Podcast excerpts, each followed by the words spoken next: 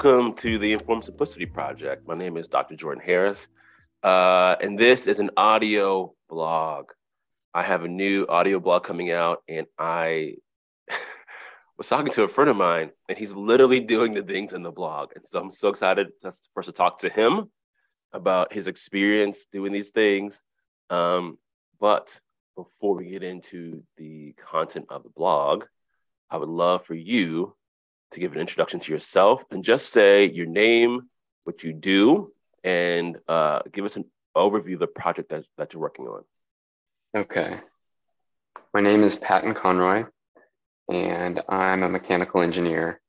I work for a company that manufactures and designs and maintains jet engines.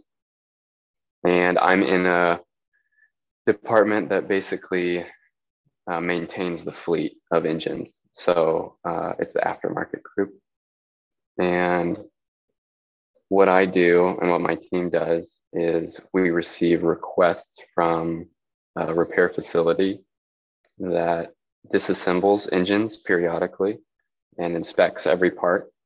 Um, we'll receive requests when they come across a part that has damage or wear that goes beyond the limits of what the uh, manual allows them to repair. And so often we'll write one off serial number specific repairs for them to fix these parts and put them back into service. Um, or we will determine that they're not repairable. Sometimes, if we've received enough one time repair requests, then we will write uh, engine manual repair so that they can use it over and over again. Um, Beautiful. So that's that's what I do, um, and that might sound exciting, but it's not. uh, yeah, it was probably exciting for the first few months, maybe the first year, but um, this is true, I'm sure, for most for many jobs. But um, 90% of what I do is I chase down information and I search databases for information and I compile the information to make decisions. And um, we have so many different places to get our information from that we have to go to to get our information within the company. And some of that might be intentional so that if we were hacked or something, um, not all of the information would be gained. But what it what it causes is for um, employees like myself we have to um, basically run around. It's like I have a metaphor of it's like I'm working in a machine shop, and every single time I need to do anything, I have to get up and walk around the entire shop and collect my tools and come and work on something. And then as soon as I move on to another project or leave my desk and come back, all the tools have like flown back and they're all like back in their like places. And some of them are behind a lock, like a passcode.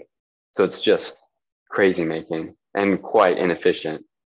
Um, so I've been, you know, 90% of my work is just gathering the tools with information and it, it drives me mad. Um, like I actually get mad. it's so frustrating and it's so boring and it's mindless. You know, I don't need my engineering degree to uh, search a database for a part number and then search the next one for the same part number and then search the next one for something associated with that part number. So my project, what I've been doing is um, I took a very inexpensive, very basic online coding course. And as a mechanical engineer, I, I did take one semester of a coding class, but it was not practical. I haven't used any of it since. And um, yeah, it, it basically didn't do anything for me. So I felt like taking this online course was basically starting over. And um, so I went into it with no experience, essentially. And it was just, I think I paid $17 for it on udemy.com. And it's a very popular course, uh, a, few years old, so it's a little bit dated. But um, after about nine hours of you know going through the content in this course, I am equipped to automate most of the mindless processes that I go through at work, creating folders, moving files, searching for information on either a a web browser database, you know, internal to our company, um, or uh, just a huge PDF document. You know, there, there's there's just a, a thousand different ways to code. You you can solve almost any problem, and so the very frustrating part of my job has actually become like a really interesting, fun part because now I'm coding to solve the really boring problems. I was talking to you the other day. I think I said I'm crushing the boring work or something yeah. like that. Yeah. And that's I love that phrase, by the way, man. Like yeah, I love it. I am like so frustrated with it. I, I really feel aggressive. It's like, no, I'm not I'm not gonna show any mercy to this boring, monotonous, mindless work. Um, I'm so. I'm mad at it, so I'm going to yeah. crush it. yeah. No mercy. No yeah. mercy. Yeah. So uh, this is fascinating to me because a few weeks ago, probably months ago now, I wrote an article. I think it was entitled uh, "Why You Don't Need a Degree," something along those lines, right? And I basically gave the, I basically gave the, let me look it up.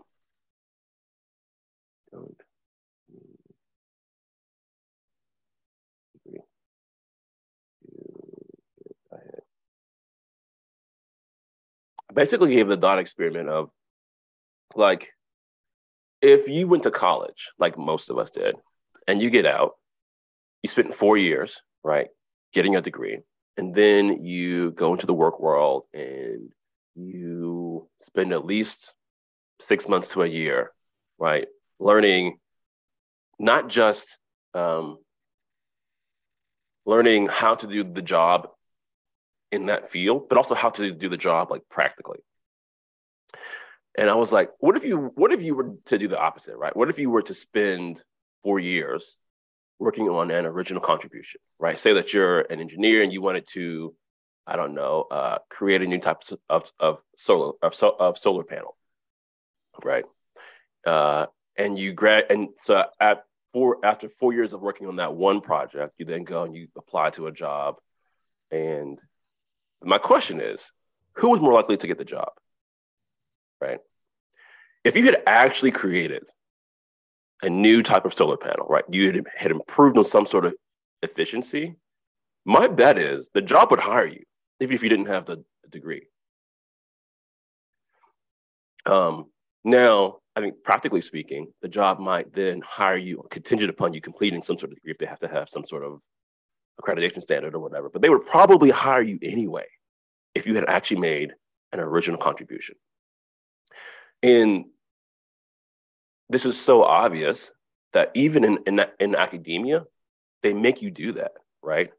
Like when I had my undergrad, had to do a capstone project, which is an original contribution. Then, you know, most people, they go on to do a master's and they might have to do a thesis, which is an original contribution. And then if you're a doctor, you for straight have to do an original contribution, right?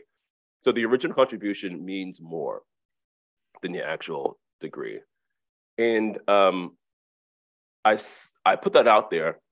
And as I was getting some feedback and thinking it through, I, I realized that I think that the concept sounds too big. Right? Like you have to do something that's totally new and totally uh, innovative. And I actually think that that's not true. I think that your innovation can be something that's actually really small as long as it solves a problem. And it sounds to me that you're like literally living this out right now, right? I mean, this is a relatively simple innovation that, that you're bringing, but mm-hmm. it's one that you see you, you uniquely because you're, you sit where, where you sit, right? Other people don't. Uh, I would never think of making that sort of innovation. Um, but also, like, it solves a real problem. I mean, you said like 90% of your job is just like literally, you know, well, not literally, metaphorically going around this like, you know, mm-hmm. digital shop collecting parts, right? Mm-hmm. They can put together this thing. You yeah. know, it's like, this is crazy. You have a master's degree in mechanical engineering, right? like your job. That's yeah, so inefficient. We need to put you like on the yeah. best projects to solve stuff instead of having you do a search. Basically, basically be like manual Google. Like that's ridiculous. Yeah, it's frustrating. Yeah. Um, yeah, I think I think that here's something interesting that I'd have to say to that. Um, the whole education system where it is now, you know, attempts because you know even as an undergrad, I did a capstone as well, but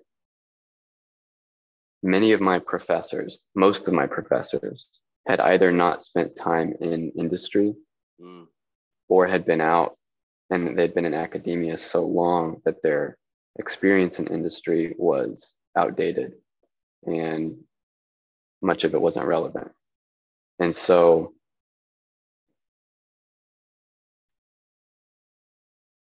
the attempt to do an original contribution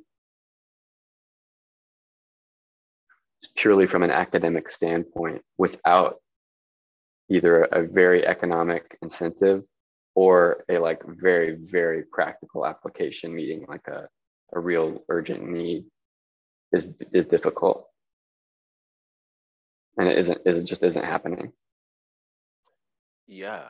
I mean what you're saying is they aren't exposed to the real problems in the field. Yeah. And i think for me like on the one hand, that's the big problem with with academia. I mean, I see that all the time. You know, I actually uh, stopped reading academic papers. I mean, I occasionally read them, but they're just so.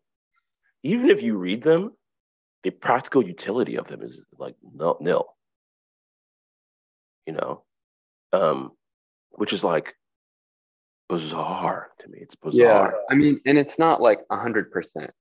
You know, there there is there is useful stuff coming out of research and academia, but uh, it is it is an inefficient way of going about gathering useful um, useful problem solving kind of content. Well, well, this is this is actually what I would say to that.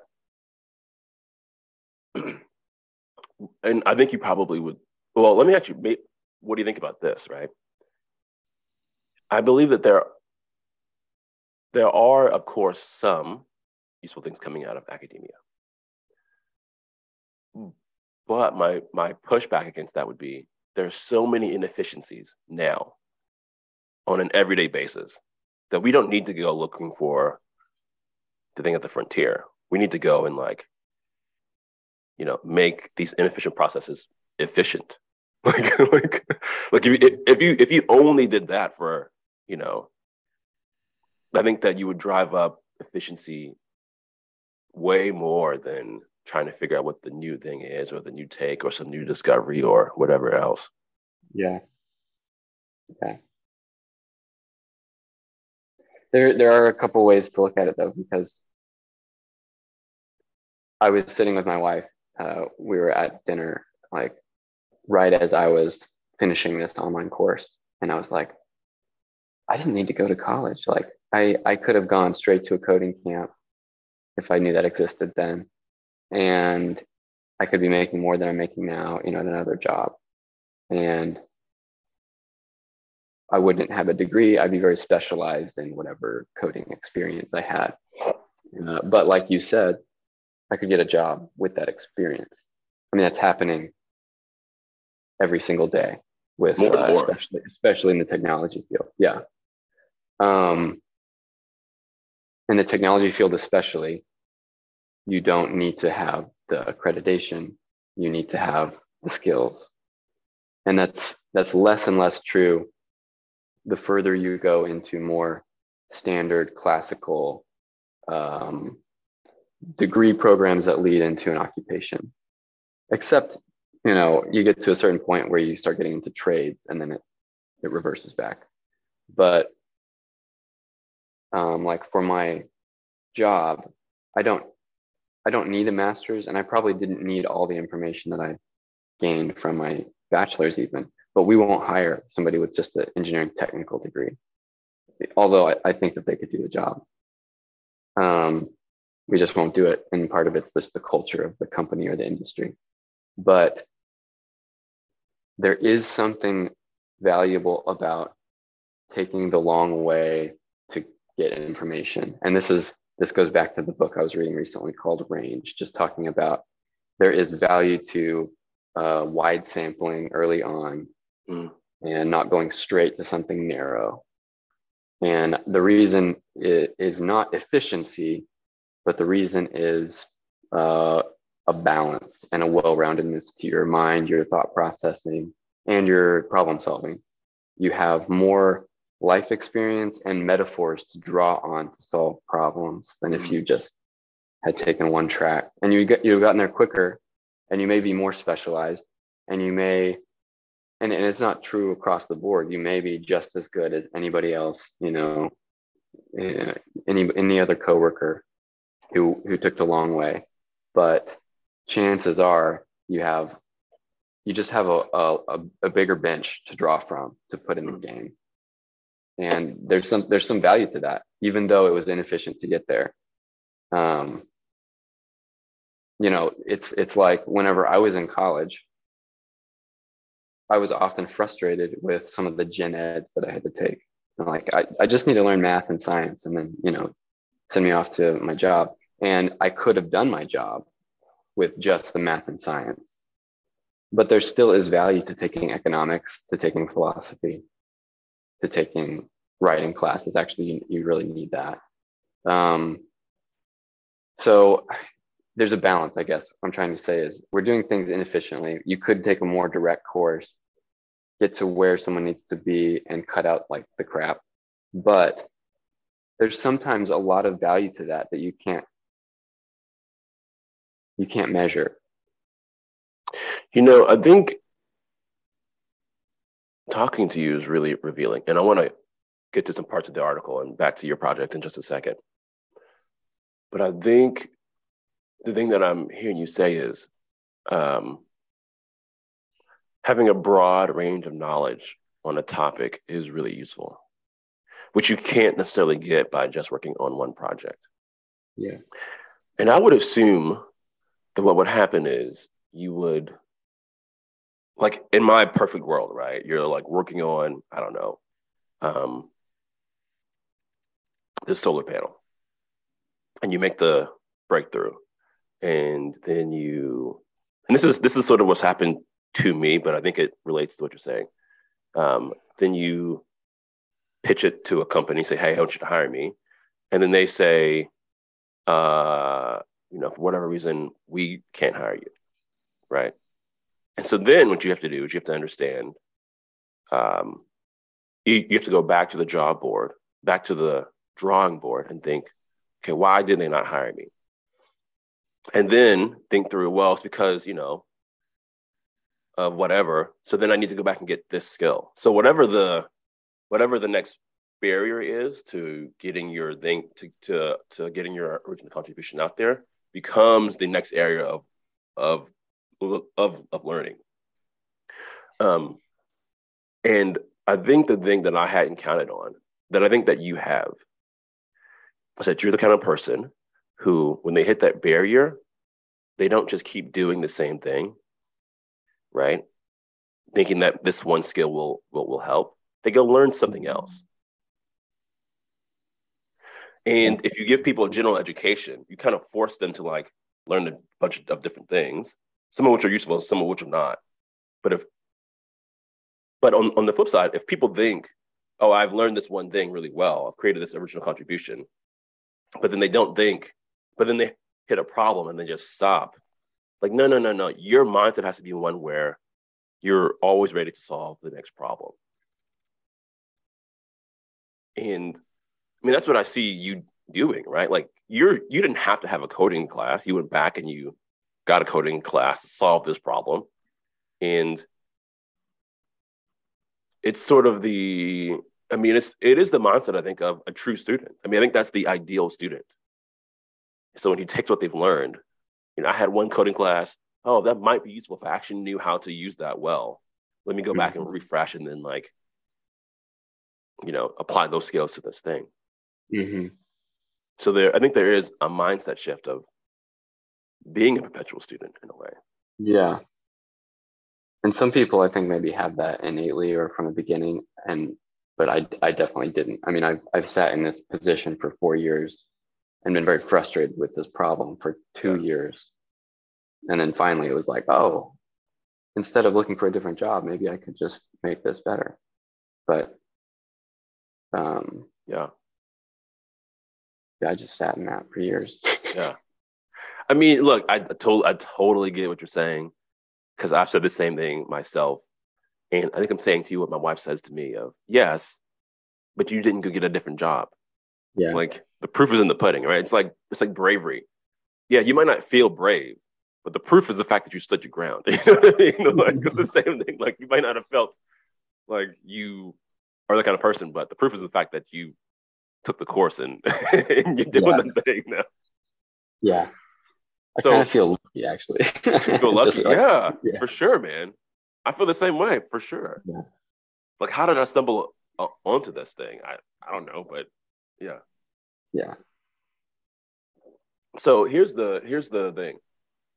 Uh, the details of my new article is if you have that skill, right, and not the skill of coding, um, but if you have the skill of solving problems, uh, what you end up doing is you create enough, you, you create more and more original contributions that basically build an, uh, like an opportunity web, right? And so the more you have of those, the more opportunities will sort of fly into your web and they'll give you more opportunities to create more original contributions and then keep growing and growing and growing. And that's how you secure your career. Mm-hmm. Yeah. Um, but there's three caveats. So I'm gonna I'm gonna pitch these to you and see what you think about these three nuances. Okay. The first nuance is um, you can't predict what opportunities will come or when they will come. Right. And so my experience with this has been, I think I mentioned this to you before, like I had this podcast for a long time and, you know, honestly, didn't do great. Mm. But people knew that I had a podcast. And then uh, one day I, I, interviewed a guy, and after the interview, he was like, "You got to come work work for me." And I've been working with him, you know, ever since.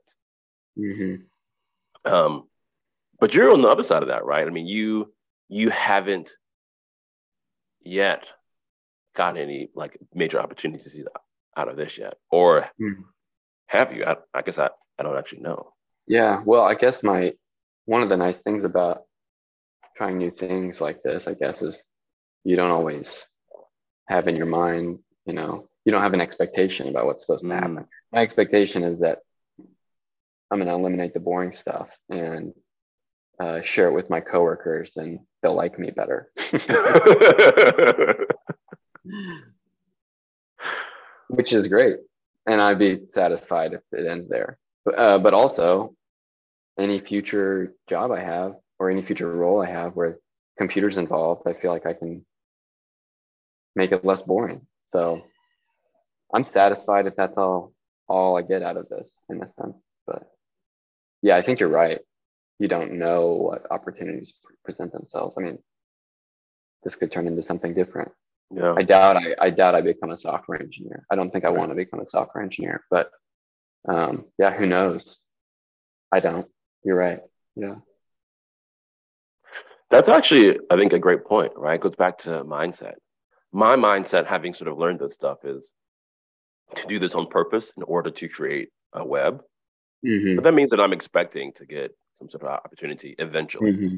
Whereas you're mm-hmm. like, no, I'm just trying to solve this problem. it's much more practical. It's much more practical. And so yeah, you don't you don't have the anxiety of waiting for, you know, mm. the next thing. Mm. And I, I think both of those have benefits. You know, I think for people like me, you can sort of have this low low level of anxiety, like when's the next thing gonna come? Mm. And if I can give some unsolicited advice to you, it would be if an opportunity, well, when an opportunity comes, like be aware of it. Because I mm. hate for something for someone to, to propose an idea and you go, okay, because you're not really looking for them, and then you miss mm-hmm. out on an opportunity. You know. Mm-hmm. Yeah. Yeah. So. Yeah. All right. Number two, you have to publicize your contributions. You got to work in public.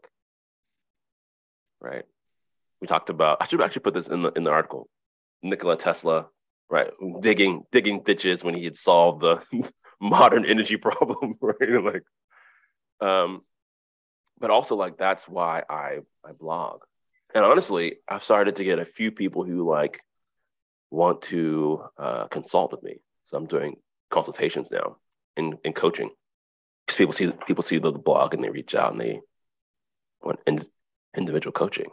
Mm-hmm. Um, which honestly, the public the, the talking talking about your work in public always feels really slimy to me. It just feels sort of like a politiciany. Mm. Um, but I don't know a way around that.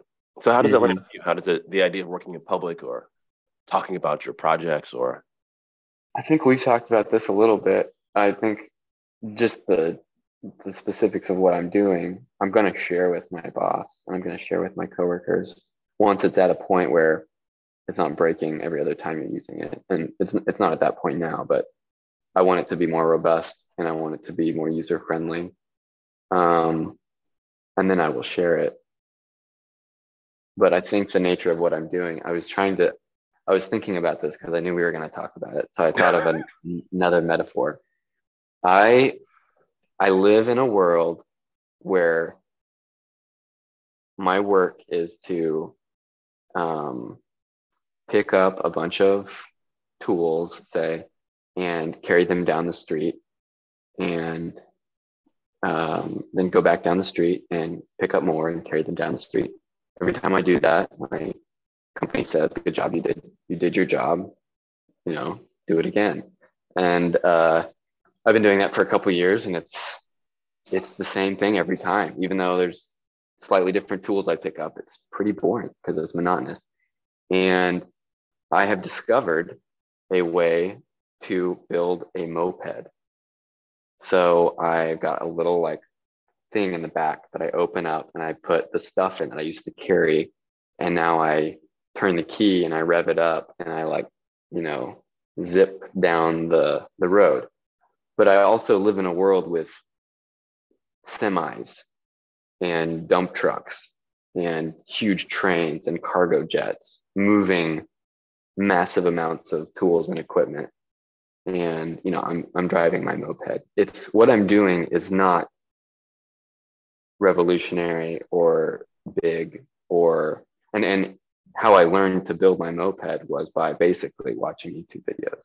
You know, watching other people piece together their little mopeds, um, where where these people were were piecing together, you know, F one F one fifties. Yeah. And so I can share what I'm doing in public and it will be of some value to somebody. It may incentivize somebody to also build a moped, but I am just, and you've said this too, the coding I know may be more than, you know, 80% of the general population, but it's, I am such an amateur. Really, all I have to share is, hey, I'm solving some problems using these very basic tools. You should consider that too. You know, I I encounter problems, I Google them, and I find other people that solve them.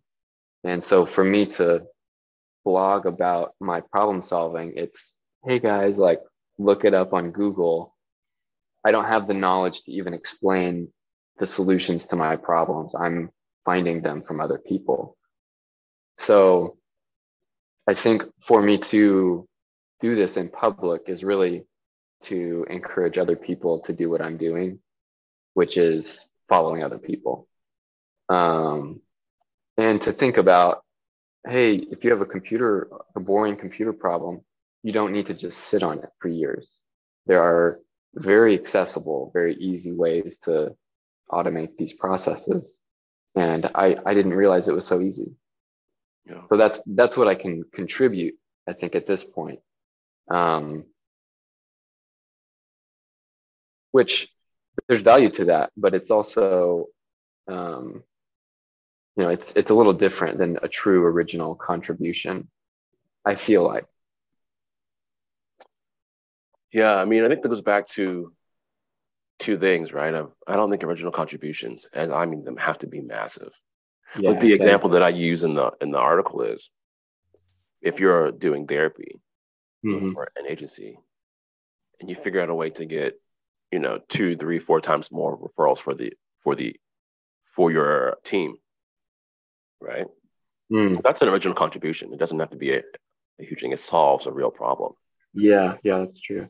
And so I don't want to get hung up on the magnitude of the contribution, mm-hmm. as long as it solves a real problem. And I think my question then for you is like, my experience has been bosses and coworkers are busy. And so, how to get on their radar? You know, like I have made projects for bosses in the past, like full fledged projects, and they just like, oh yeah, that sounds good, and they move on.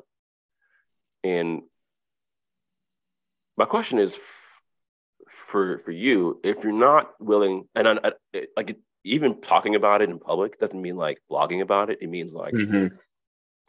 telling your friend at the at the office, hey, I have this project that I'm working on. Can I test it on your data? Because maybe you have a mm-hmm. faster than I don't work on. So mm-hmm. then he he or she knows about it right? Yeah. Um, so, I mean, I think that's that's that's that's my question: is how do you ensure that you get the eyeballs, the attention? Because if ninety percent of your, let's say eighty percent of your job is boring work, mm-hmm. if you could increase eighty percent efficiency across your whole department, mm-hmm. like, that would be worth it to to the company, right? Like that'd be yeah, a huge yeah, thing. So like I think that's what my hope is. That's my intention is to share it with with my coworkers mm. and my boss.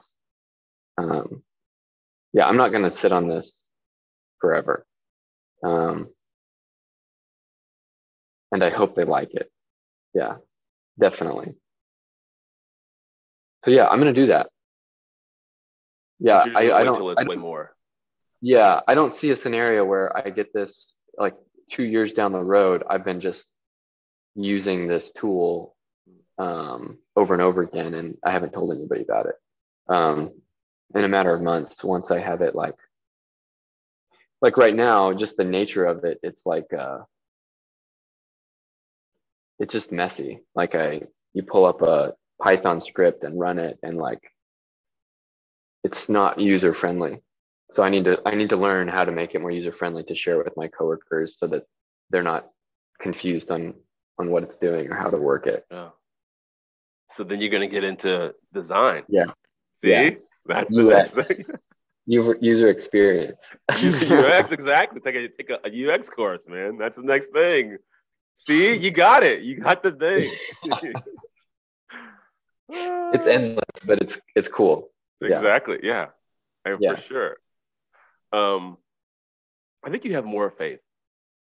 And you know, I've I've also been been burned by this candidate of having something I thought was really uh, helpful and not getting enough publicity, and then mm-hmm. it just mm-hmm. dies. So I think you have more faith that you can show it to your boss and your coworkers, and they'll go, oh, they'll see the, the value. Which brings me to my to my to my last point. Um, is that you should always start with things people have to have. Mm. Right like we talk about this as product market fit. Um, and if you think about, you know, uh, like in the therapy world, like referrals are a big thing. If you don't have referrals, you don't have a business. So that's an that's an obvious thing that many people would probably sign up for. You know, if you had a, a course on how to get more referrals. Do you feel like this is enough of a product market fit? Do you, you know, even in your small sort of job, do you feel like this is a massive pain point for other people? Something that people will obviously then go, well, yeah, I have to have this. Hmm. I think so. Well, I think what will tell if it's a product market fit is if after this tool is done or like at a state where I give it to my coworkers that they use it instead of running around. Mm. And if they're doing that, then yeah, it was. Um, or, you know, same for me. I think one distinction between what I'm doing and just kind of how we're talking about this is if, and we touched on this earlier with like my expectation of where this goes, even if nobody else uses this and nobody else appreciates it or nobody else finds out about it, which they won't, but I'm happy. Like mm. I'm, I'm making this for myself. I'm making this because I have a problem and I'm making it I'm not cater I'm actually not catering it to anybody else's need at this point. I'm catering it to like every day what is bothering me. I'm going to fix that. And I have a very uh, you know I suspect that the same problems that are bothering me are bothering all my coworkers. And once I get to that point where here you go, this is what I'm using. I hope it's useful for you. And I, I'll ask them, you know, is there anything I could pr- improve on it? Is there functionality that you wish you had? Are there are there other problems that I could solve for you? You know, after I'm done solving my own, and that may be where it it leads into something where you know I write less repairs because I'm just writing code to help all of my teammates write repairs better. That would be actually pretty cool. Um, I, I might enjoy that.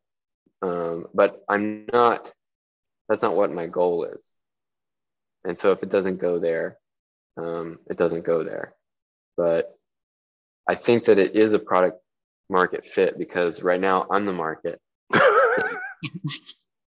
and it, and that's a really, really beautiful thing is that like I'm the market and I've got the problem.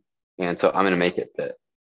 And, um, and maybe that's where maybe that's where really good products actually get made is when they're actually fitting a real need. I think that going back to college, when a lot of our capstone projects as engineers were solving problems as senior senior engineering students, what I noticed was capstone projects usually aren't very good, not because an engineer doesn't know how to solve a problem, but because they don't know how to find a good problem to solve. Mm. I think we I was over your house for dinner a few months ago and we talked about this. You said you're talking about problem solving. I, I think I said the real hard question is to find the good question. I mean, that, that's the hardest thing is to find the real good problems to solve because we can solve them. But um, yeah, if you can find, and that's exactly what product market fit is, is finding the right problem to solve. What do people really need? What do people really want? and it's really nice when you start out as the, the market yeah especially if you don't initially intend for it to go beyond yourself right right there's no way to fail at that it's only winning yeah but but that's not that's not the the world of you know um, of creating products for other people. You know, I'm not going to make more money necessarily if I just solve this problem and don't share it with anybody and just do my job quicker. I, I guess it's possible if I, I get more raises because I am more efficient in my job and my supervisor notices that or something, but that's less likely. Um, so yeah, I don't necessarily have a direct economic incentive to make my product. It's more of a improve my life. You know, I'm going to say this and then I want to ask you one final question. I think that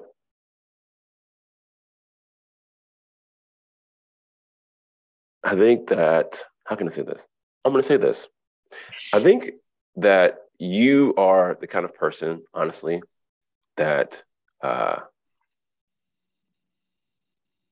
is going to be successful. I mean, I think I think you're already successful. We talked about that as well. And I think uh, your success is like only going to just exponentially go up.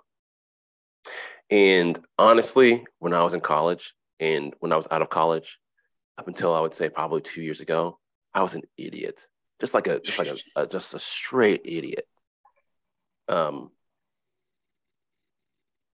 and I think that for me, the trap in listening to someone like like you is believing you, honestly.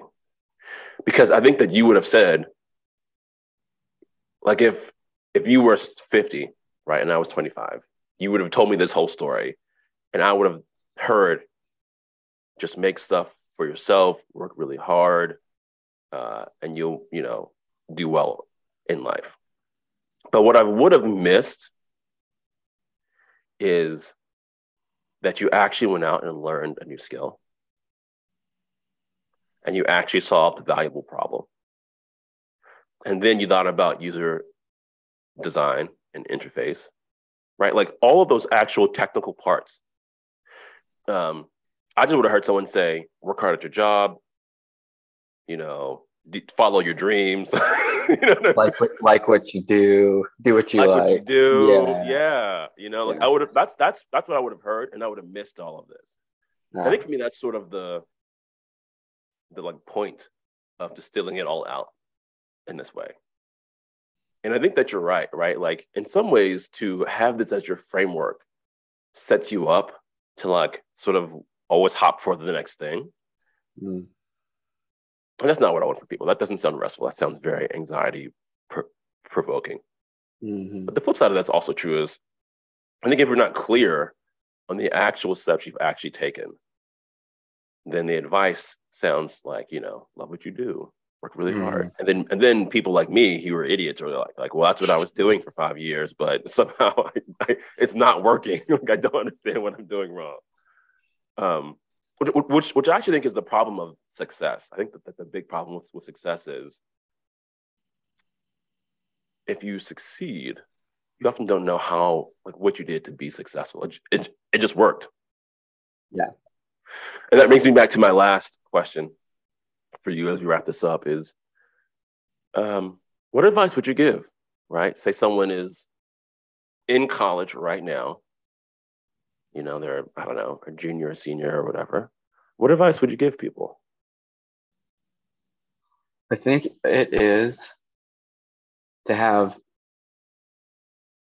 so it's balance, but there's, there's to approach all the hurdles that you're going to face with, know that you're going to face hurdles and know that um, in order to overcome them, you need to be patient. So the reason I say balance, I guess, is because um, this is my second job after college. I, am a young guy. You know, it's not like I've been working in industry for a long, long time. I've been in the industry for seven years or out of college for seven years. The first job I had was terrible. I, I hated it. and I knew pretty quickly I needed to leave. And so I did. Um, and that was a good move um, I shouldn't have stuck it out. The job I'm in now, I have at times hated it. And I could have moved, but I stuck it out and um, decided to overcome the, the problem at work with learning a new skill. But I didn't figure that out until three months ago, and it took years to do. And I'm really glad I did. Um, but I think what's hard to get, what's hard in giving advice to, to other people, especially around career stuff, is um, there's so many variables. You may encounter the same problem one year and the, the same problem again five years later, and the, the answer was something different. It just depended. And so I think maybe that circles back to value in, in having a wide sampling before you go narrow into something is being able to have a balanced approach to problems you're solving. So, um, and the problems you're solving aren't necessarily engineering problems, but like in the counseling world, I don't have enough referrals. How am I going to solve this problem? Um, or you may have a problem with a specific client or something. You know, how am I going to solve this problem? Um, they're not all technical problems it might just be this job doesn't feel like a good fit. Um, so I think having balance, patience, and then a willingness to learn a new skill so that you can look at your problem from a new perspective. Mm-hmm. Yeah, that's what I'm doing right now. I love it. And I'm, I'm enjoying it. and I haven't enjoyed this in a long time. Look, Patton, I've taken up too much of your time. Thank you very much. Um, man, maybe we can do this again some, someday. Yeah. I love talking to you whether we're uh, in a podcast or not. So anytime. Definitely.